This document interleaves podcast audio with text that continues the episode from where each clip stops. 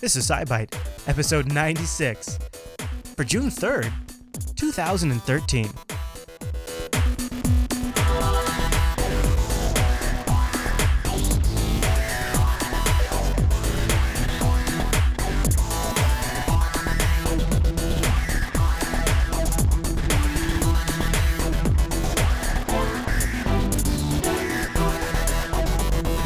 Hi everyone, and welcome to SciByte, Jupiter Broadcasting's weekly science podcast, live on a Monday, fresh on Wednesdays over at jupiterbroadcasting.com. My name is Chris, and joining us every single week is our always excellent Heather, host Heather, something like that. Hey there, Heather. Hey there, Chris. I was going to say Heather the host, but then I realized I don't ever call you that. So what are we going to talk about today, Heather? Today on Happy Science, we're going to take a look at woolly mammoth blood, University Rover Challenge, conductive paint, crowdsourcing a telescope, frozen moss, viewer feedback, spacecraft updates, curiosity news, and as always, take a peek back in history and up in the sky this week. Wait a minute. Happy science to you, Heather. Happy science. And that's too much show for a Monday. That is way too much show. We better kick things off to get it right. Let's do the news.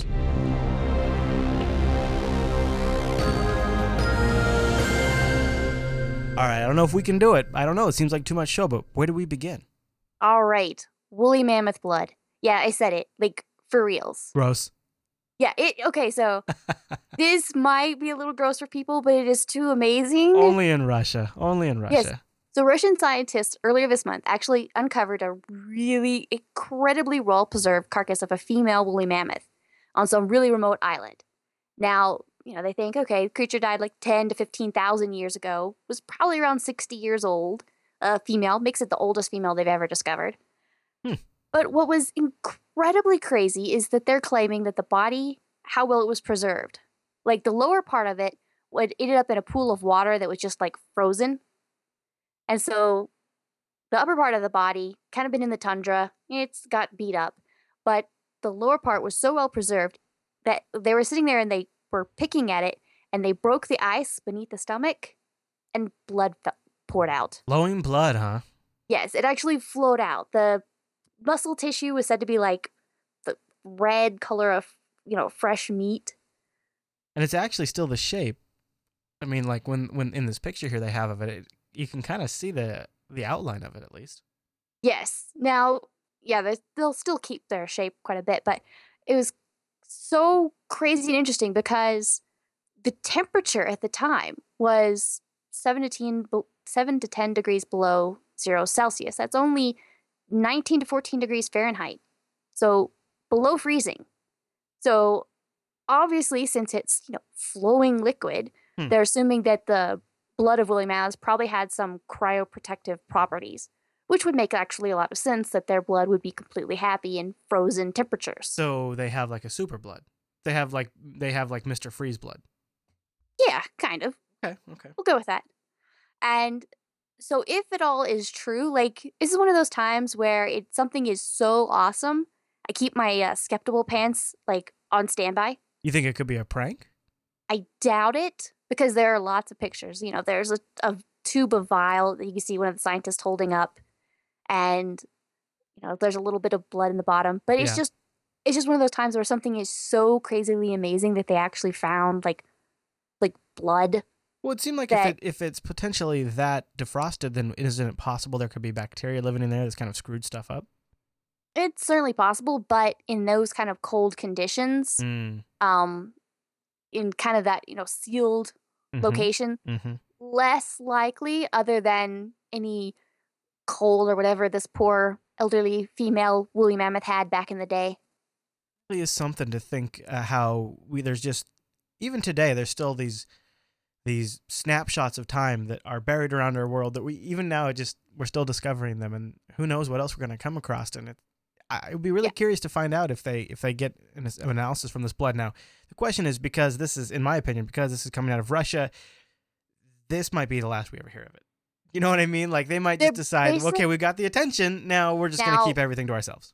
They say they're bringing in specialists from South Korea, from Russia, from the U.S. Oh, good. And so they're saying that all of these people are going to come together and study it. Of course, right now it is in a completely undisclosed location somewhere in northern Russia. they kind of spread their hands over the map and go like, we're somewhere here. Because you really don't want people hunting this down. I mean, scientists have already deciphered a lot of the genetic code of the woolly mammoth from like balls of mammoth hair found frozen in the Siberian permafrost. Yeah. But this actually gives a really good chance of finding some live cells, which could help if they want to try cloning a mammoth.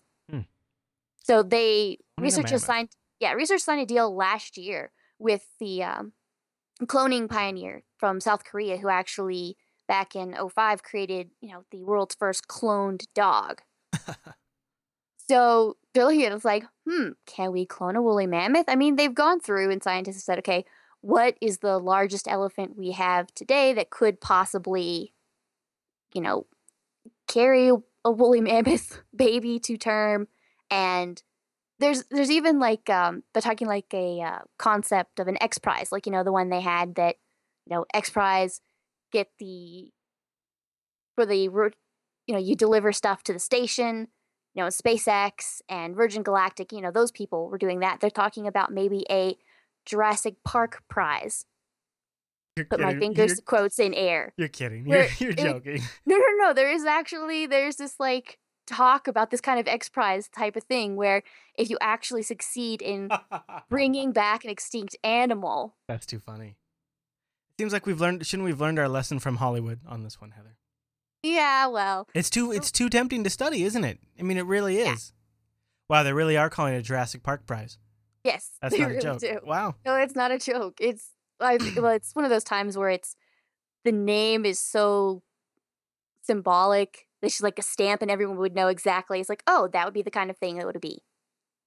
I, would like to actually go to a Jurassic Park. I'm not going to lie. I would, if they actually. I would not. Really? I mean, I'm not going to hang out there, especially if it starts to rain and it hasn't actually officially opened yet. Yeah. And the power might go out. Right. I'm not going to hang out then. But if, it's been open for a few months, I might check it out. Wow. That's a great one. Any other thoughts on that one? No, it's just really strange, and I really look forward to see when we next hear anything about this. All right, well, keep us informed. All right, Heather, I wanted to take just a moment here. Now, last week you had an awesome Star Wars book pick. This week, it's not a Star Wars book, and I'm going to warn you guys up front, this one is very technobabble heavy, so that's why I got it, okay?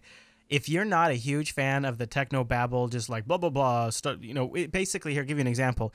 They go into great lengths in this book that I'm about to pick on how the starships communicate between each other when they're at light speed and about to go into combat. I find that to be fascinating, and that's why I got it here. I'll play a little sample for you, just so you get a little sense. CICTCUSNA CVS America, outbound, Ada Boota System, 2025 hours TFT. The Spirit of Confederation reports she is taking very heavy fire, Admiral, Hughes told him. Damage to aft shields, damage to primary broadside weapons, damage to 2 of the 3 HAB modules. Fire control is down.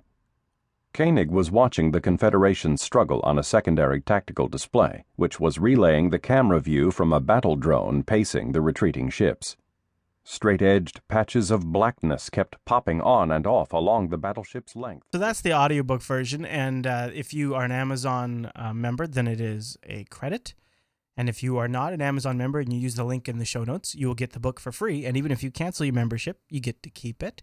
It'll also we'll have a link to the Amazon book, which is like $8 or $7, $7.19 for the paper version on Amazon and $6 for the Kindle version. You got a good sense of how kind of techno-babbly it is just in that clip that I played there, but I kind of love that.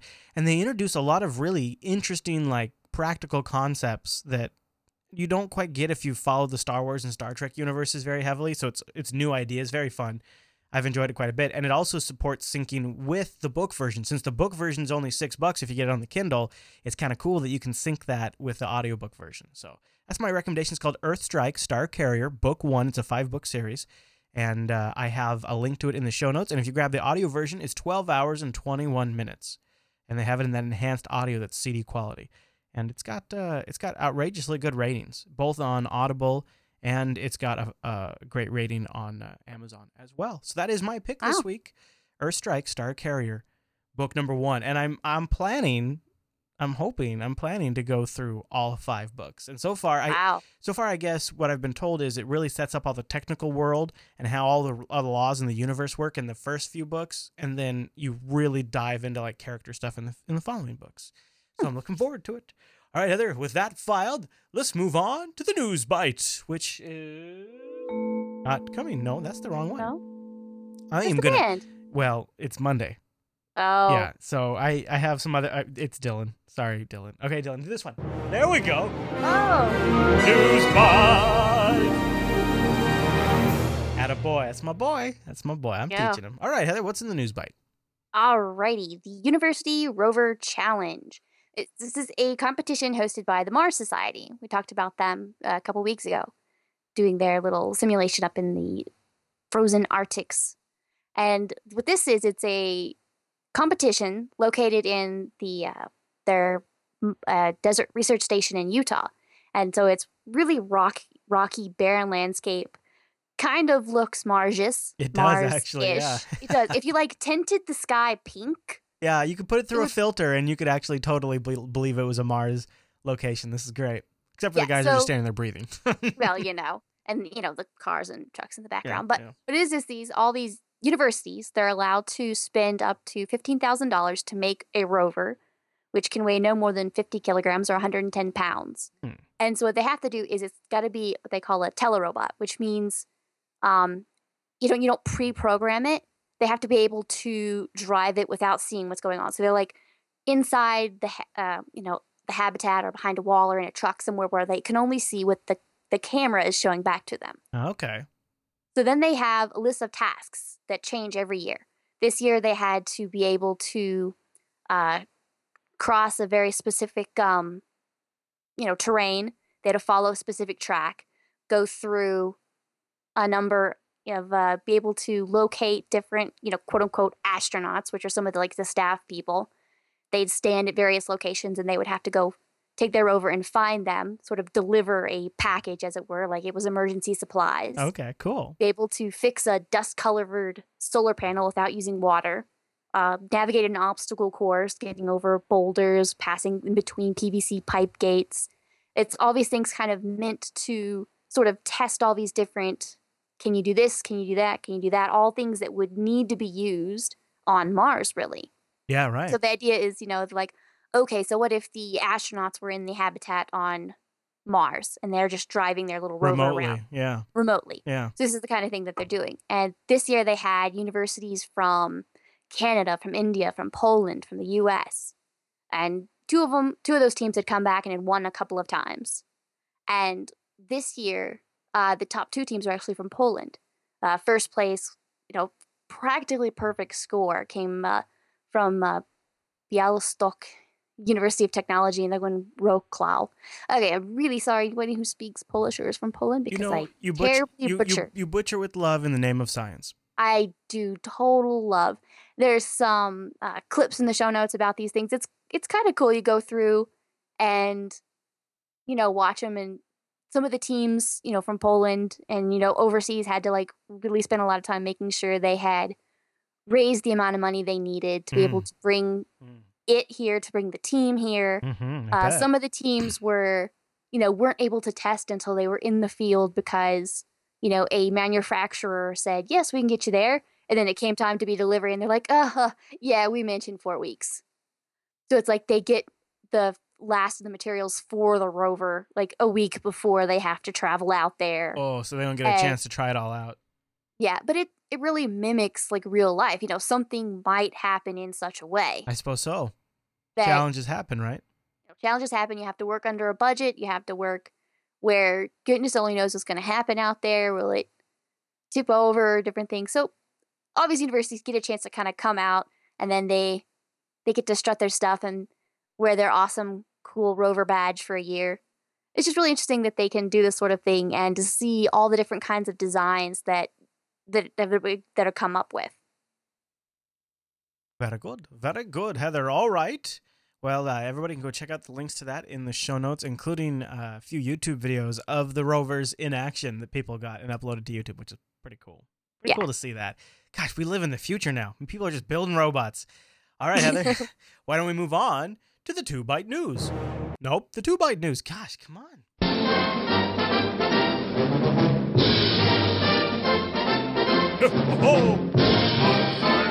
On a Monday night, it's the 2-Byte News. I pay him in lollipops. You can only expect so much. Oh, don't blame him. It's the band. They're caught a day off. They're gonna show up on Tuesday either way. I have to pay them. No, I'm paying them. Yeah. Oh yeah. No, it's part of the contract. It's horrible. Okay. That's why they're kind of sleeping it off today. All right. So what are we gonna talk about in the 2-Byte News? All right. Some conductive paint. This substance actually allows you to sort of paint liquid wiring on any surface except for skin. I love this. Yeah, like Radio Shack stocks these paint pens, where the people. The inventors say, yes, it's totally non-toxic, electrically conductive, dries at room temperature. So this specific type, they're saying, hey, it can be great used by hobbyists, by artists, by engineers. In addition, because it's non-toxic, you could actually use it for educational projects, toys, touch-sensitive paper, all these kind of things. Wow, that is so cool. Yeah, she has an example here in a video that Heather has linked to the show notes where they actually have like the battery taped to a piece of paper, and then they're using the paint to lead from the battery to a circuit. Yeah, pretty amazing. And she like painted a giant controller on a piece of paper. Had the wiring, and then played Pac-Man. And then played Pac-Man with it. All right, that's pretty neat. Okay, yeah, I'm impressed by this. Yeah, I mean, it's sort of, it could be signaling, it can be powering. You could use it as, potentiometer, interfering microcontrollers, or, you could power a device like an LED or some small speakers or something. So it's one of those things where you touch and you could actually start, a card or something making sound. So it's pretty, I looked at it, it was really cool. I know that this kind of stuff has happened before, but it was just that it kind of piqued my interest this time around, and the fact that these people are very adamant that it's, non-toxic and dries at room temperature. And so it's like, I could use that. It's even more accessible than ever. Yeah. That's awesome. All right. Well, while we're on the keeping things accessible track, why don't we talk a little bit about crowdsourced telescopes? Now that makes a telescope sound accessible to me. Yes. So what this is a Planetary Resources. It's a private venture. It's like aiming to mine near-Earth space rocks. And it announced on the 29th of May that it is actually going to build and launch a space telescope for, quote, public use. And they're raising the money for it on Kickstarter. Oh, look at this. Another Kickstarter project, huh? Yeah, they had more. They're aiming for $1 million. They hit 200,000 on the first day. Wow. As of this morning, filming it June the 3rd, they had reached $714,000. So they're getting pretty closer. It's going to be two telescopes. It's going to be like a twin to their spacecraft that they're developing to actually track and study asteroids in preparation for a mining mission. Okay. So this is sort of, they'll have a trial version, then they'll have this version, and then they'll have their completely dedicated to them. So it just like in Kickstarter things, the set that you donate to, you get different things. So I love that they have a space selfie. Take a selfie in space. That's one of the yes. It's what it is they have, it's not that big. It is only like 200 millimeters, a little over 7.5 inches long. So this thing is tiny. The Hubble Space Telescope went up in the shuttle, and like in the space that it took in the bay, 1,000 of these could fit in it.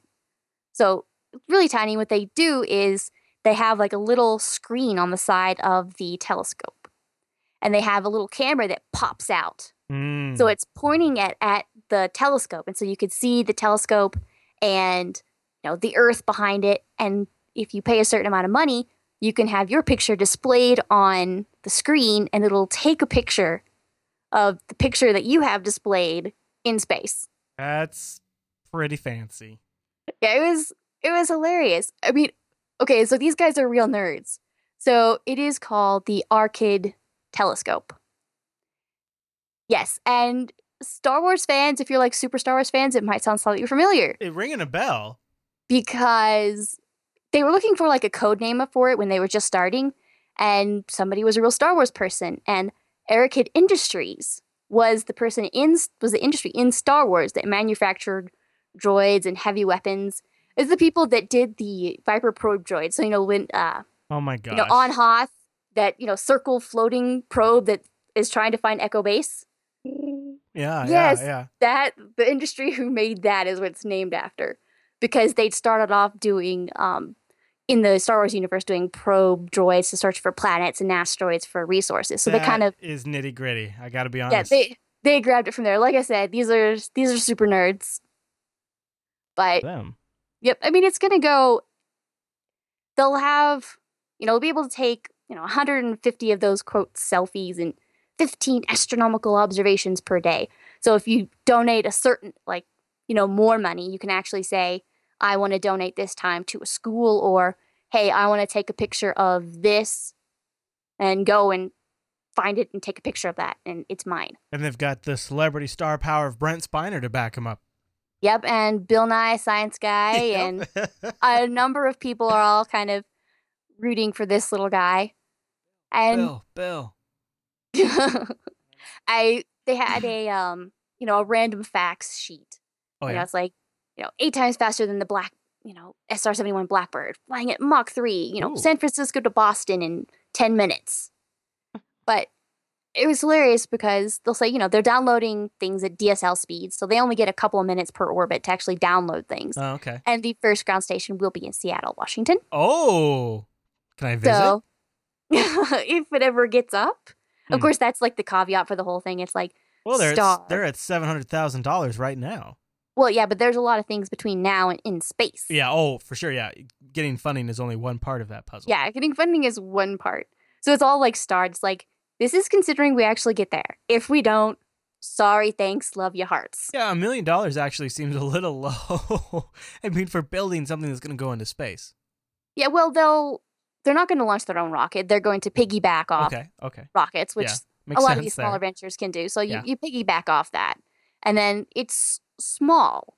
So it's not like you're grinding a giant mirror or anything. And they're actually based in Seattle, too, which is really cool. So I should go down there and do a science interview with them. Uh-huh. Hello, we'd like to talk to you. Hello.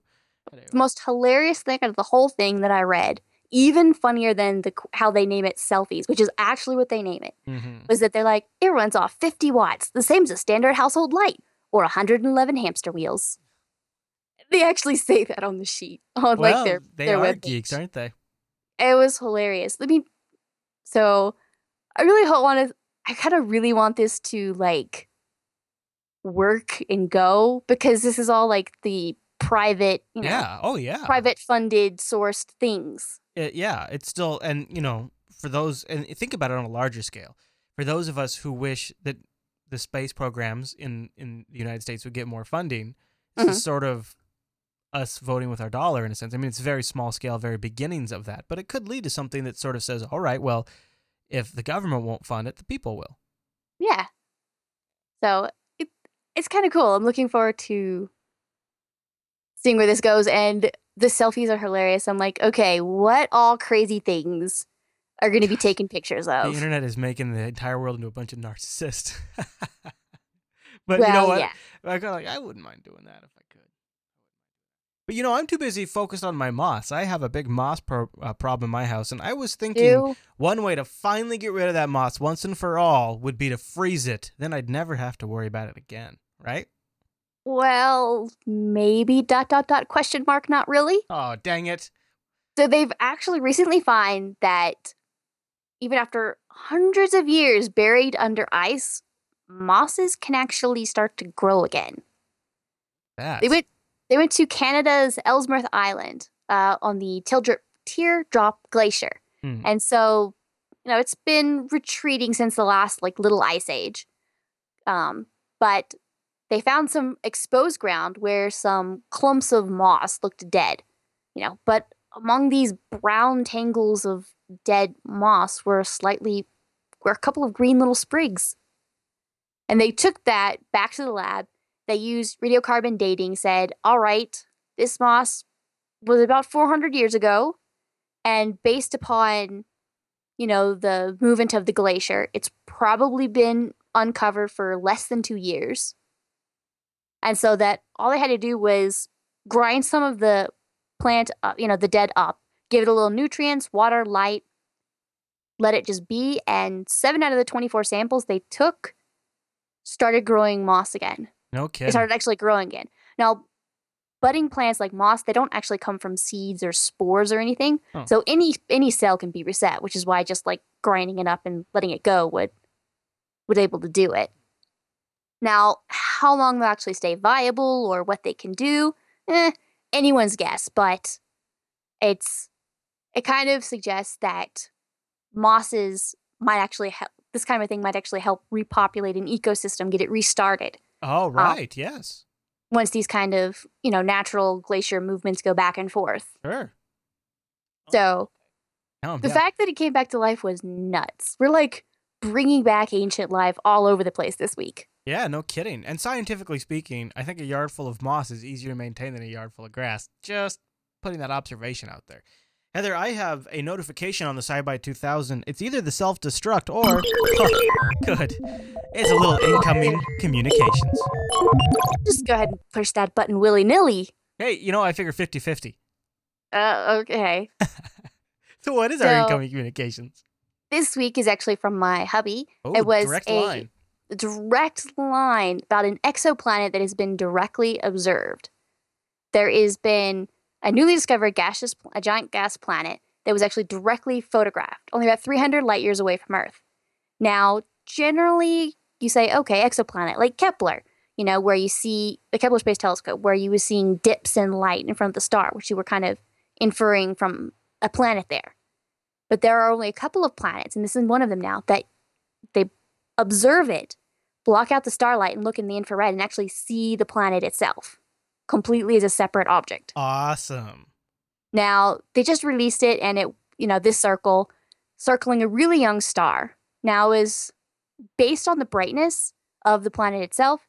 They estimate it's only about 4 or 5 times more massive than Jupiter, which would make it pretty much the smallest planet that we have directly observed. So that is ridiculous, because Jupiter, as far as I knew, my scale of planets, Jupiter's a big boy.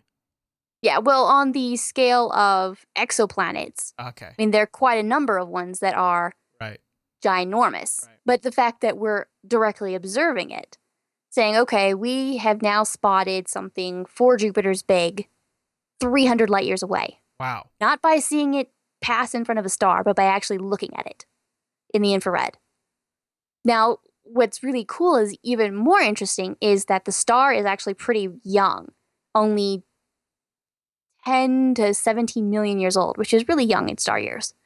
But so it makes this exoplanet formation like it's fairly much earlier on than our solar system, most definitely. So it's kind of it kind of lets the researchers get this potentially intriguing kind of snapshot view of this part of the solar system formation.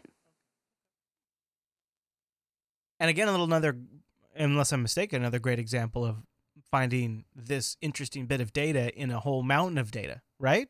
They already had these pictures, and they went back. I think so. Yeah, I was looking at the article. I don't make it quite clear, but I think these were existing pictures that then they went and knew, oh, we should look here, and they found it, which is always fascinating to me. That we've done so much science that we just now have databases full of science that requires science sifting. That's just how. Yes. You gotta get your science sifter out. All right. Yes. Well, good news. SciByte 2000 tells me we have a spacecraft update. Little lunar gravity map. Yes. Quite a while back, we had the Grail Space Telescope, Ebb and Flow. That was the 2 little satellites that we had orbiting the moon, and they were synced up in a very, very precise fashion, so that as they were orbiting, tiny, tiny amounts of getting closer or farther away was telling scientists about how the gravity of the moon was affecting it, because the gravity of the moon is not flat, it's not solid. It has a lot of dips and curves, and if you see the maps in the video or in the show notes, you can actually see it's like red and blue speckles, and that's not height, it's the strength of the gravity itself. So they're able to make these really, really precise measurements of the different where the gravity was stronger and weaker. So we've kind of seen, and we've seen that kind of a thing, what they call mesons, gravitational anomalies. We saw that all the way back in the 60s as, you know, NASA officials and others were planning the Apollo moon missions. Mm-hmm. You know, they put things out and they're like, oh, it's not just a simple straightforward orbit. There's little things going on here or there higher points of gravity, lower points of gravity. So they've been able to see, and they're like, okay, we can see giant craters in the moon, and you see those giant, you know, flat plains where it's, you know, lava kind of filled it in, and we expect, you know, that's what happened. So they went and they looked at some big impact sites on the near side of the moon that faces us, and then the far side of the moon, kind of really looking at these. Now, on the near side of the moon, they saw these partially filled in with, you know, ancient flows of really dense lava, which is like, okay, that accounts for the mass, this, you know, positive gravitational anomaly. There's a whole bunch of mass there. There would obviously be a little bit more gravity there. Yeah. But in other locations where they were looking, the lava flow that would have filled it in would be too thin to exactly explain why there would be higher gravity there. Oh, really? So what's that mean? So it means that they were trying to figure out what was going on here. So now what they've gone through and looked at is, hey, something unexpected was here. What actually occurred? So what they're thinking is now that, so giant asteroid impacts, makes a really large crater on the moon. Now what happens is it doesn't like totally lavify. All the surrounding material kind of slumps in, collapses inward. Think you're baking some bread or, you know, something that cooks on the outside. Mm-hmm. It's kind of still mush on the inside. Chicken pot pie. Not quite chicken pot pie, but we'll go with that. Something with a thinner crust. Oh, so you drop you know, a rock in there. Oh, sad. Now it's bad. But yeah. So not necessarily is it going to completely, you know, go liquid around that area. But what might happen is that all the surrounding sort of slumps inward towards that hole. So you have this different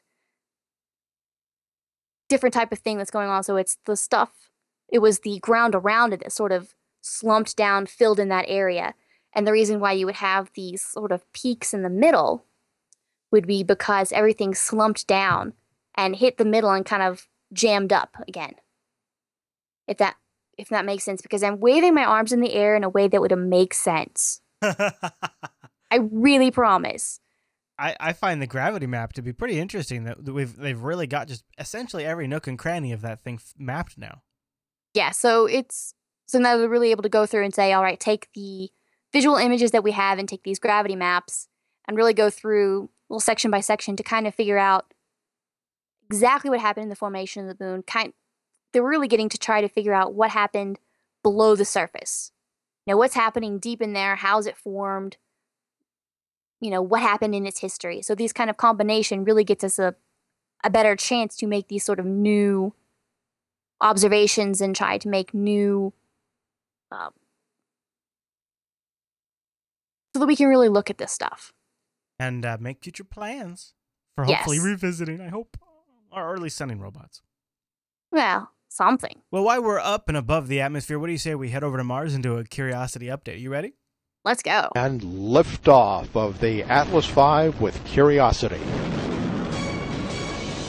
Touchdown confirmed. We're safe on Mars. It's a wheel. It's a wheel. That is a wheel. What? Are you? That is a wheel. Are you? Yeah, I was going along with the clip too. All right. So, what was Curiosity up to?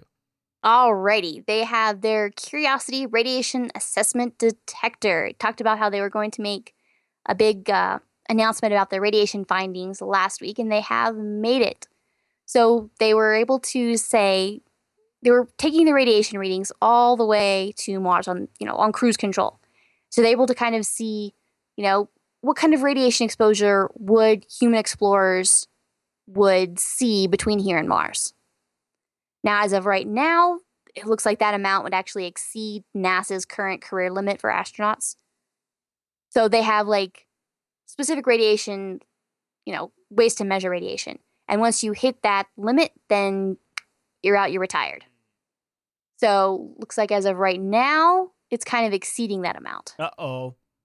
But we'll kind of see what happens. It may just give them a better idea of what kind of shielding they need. Now there's, I mean, two forms of radiation that's going to affect. There's galactic cosmic rays, which are things like from supernova explosions, other really high energy events from outside the solar system. Since they're so high energy, really hard to shield from them. Only so much we can do as of with the technology we have right now. The other kind of radiation that we can do stuff about is solar energetic particles. Those are from like solar flares or coronal mass ejections, all these kind of things from the sun.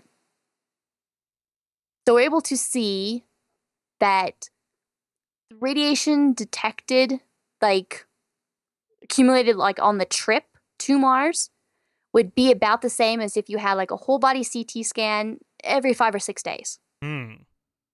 So it's a little bit higher than we'd want right now. On one of the charts, you can see it's very steady, a couple of really big spikes where, you know, a coronal mass ejection or something hit the spacecraft itself. Which as it was going, you could actually, they're actually happy to kind of see that happen, because we can say, okay, what does this kind of event mean as far as the detector? So we say, okay, well, in general, the shielding needs to be able to protect against this much energy. Now, maybe you have a safe room that has a lot more protective power. It's just much smaller that, hey, there's a solar flare coming. Everybody in the safe room. Everybody in the tank. Right. That's what I was thinking. I was wondering if they could, you know, if science fiction tells me that you could have some sort of safe room at the center of the ship that's maybe more shielded than the outer stuff, if, as long as the equipment could take it. Yeah.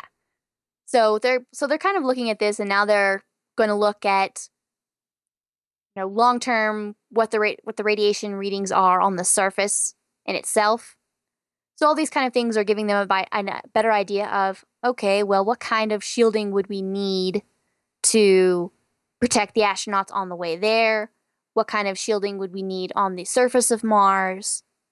So getting all these things together, and it's one of those times where they're kind of interested in seeing one of those coronal mass ejections actually hit Mars sometime during this time. Mm. So they can see what happens on the surface. I mean, when it hits the Earth, that's, you know, we see all those really gorgeous aurora. And that is all these particles being driven and directed by our, you know, magnetic poles. And they have, you know, we're protected by the Van Allen belts and such. But Mars has more... It doesn't have a large protective shell like that. It has very small, localized sections of magnetic, you know, readings that'll protect it from the surface. Sure. So they're kind of interested to say, oh, okay, how much gets through, how much gets to the surface, and what would we need to guard against? Well, and then once they get all those pieces put together, then they can start selling cruise liners to Mars trips. And then I'll sign up for one of those, and I assume it's all safe. That's what I'm waiting for. Okay. All right. Now, I got a little bad news for you. The time machine's in the shop because it is Monday. However, I got the old one, so the door is just a little loose. Just kind of turn the handle when you get in and as you close it, okay? All right. Okay. All right, here we go. Okay. Oh, sorry. No seatbelts either. No, wait. I sold those. Oh, here we go. It's a little bumpy. Sorry, Heather. Oh! What are you doing? Oh, all right, there we go. See, that wasn't so bad. I'm not sure. I really had my arm extended out, like. Yeah. Sorry about that. Ripped. One arm's going to be about 135 years older than the other arm. I couldn't help it, Heather. But that does take us to our destination this week. 135 years ago, June 6, 1878. What happened this week in science, Heather? Liquid air was actually obtained at a temperature of minus 192 degrees C. So this professor, James Dewar, in the Royal Institute in London, and I really know how to say his name. He's a real doer. No, like, because what he's able to do is, try sidetracking myself, is he was do a small scale production of liquid air. He's able to cool it to such a degree that he actually could liquidize it. And he actually, you know, showed an audience, and it remained there for a couple of times. He, you know, had it in a vacuum jacket. So what now is they have, you know, gas tanks that you may have seen here or there on television or in my lab. And then there are these giant silver cylinders. Mm. Trying to hold my arms out to see about how big it would be. Like, I'm not that big, but I could definitely use it as an escape pod and have like a little room to move and stretch. And so These are have vacuum sealed walls, and inside you can have really, really cold, like cryogenic temperature, liquid nitrogen, or all these kind of things. And so I was like, oh my gosh, that's where they came from. It was James Dewar. That's where they got their name. Wow, that's very cool. And now think of all the fun things we get to do with that. Cryogenics and liquid air. Thanks, Mr. Dewar. I guess that was Dewar with a D-E-W-A-R. So Dewar. Yes. Maybe he might have been Dewar. You never know. All right, Heather. Well, I'm going to recalibrate the SciByte 2000 so we can look up into the sky this week. Yes. On Friday, June the 7th, about 45 minutes after sunset, you're going to see Mercury and Venus to the west to northwest, about 5 degrees or 3 finger widths apart from each other. That's 3 finger widths. Yeah, say that 3 times fast. Say that 1 time slow. Held at arm's length. So, and then you'll see those two. And then to the left, upper left of them, by quite a little bit, you'll see 2 brighter stars. They're Castor and Pollux, about the same distance apart from each other. And those are the 2 heads of the constellation Gemini, the 2 twins. And on Saturday, June the 8th, just after dark, if you look to the southeast, you're going to see an orange-red star over there. That, unfortunately, isn't Mars. Ugh. It is the red supergiant star Antares. Okay. In general this week, we're going to see Saturn in the south during the evenings. And Mercury, Venus, and Jupiter are still putting on a show. And the afterglow of sunset, you're going to be able to see them making kind of a straight line pointing towards the west to northwest horizon. Mercury is going to be the highest one up. Venus is the brightest one in the middle. And Jupiter is getting closer to the horizon, getting progressively harder to see as the week goes on. But they're still putting on a nice show over there in the west to northwest. Very good. And don't forget, if you remember you see something in the sky, but you can't quite remember what it was, Heather said she even has a visual guide in the show notes. Just go to jupiterbroadcasting.com, look for SciByte 96, and scroll down towards the bottom of those show notes, and she has all of this listed out as well as the visual guide. Heather, I think that brings us to the end of this show, doesn't it? I think so. Well, that was a fun ride. We got through it all. I didn't think it'd be possible on a Monday evening, but we managed to do it. Wow, look at us. Well, there you go, everyone. Now, Tuesdays are normally the nights we're live, but you can always check jupiterbroadcasting.com/calendar to get the latest schedule. Whenever there's adjustments, they're always updated there. Heather, thanks for the great show. Thank you. And thank you, everyone, for tuning into this week's episode of SciByte. We'll see you right back here next week.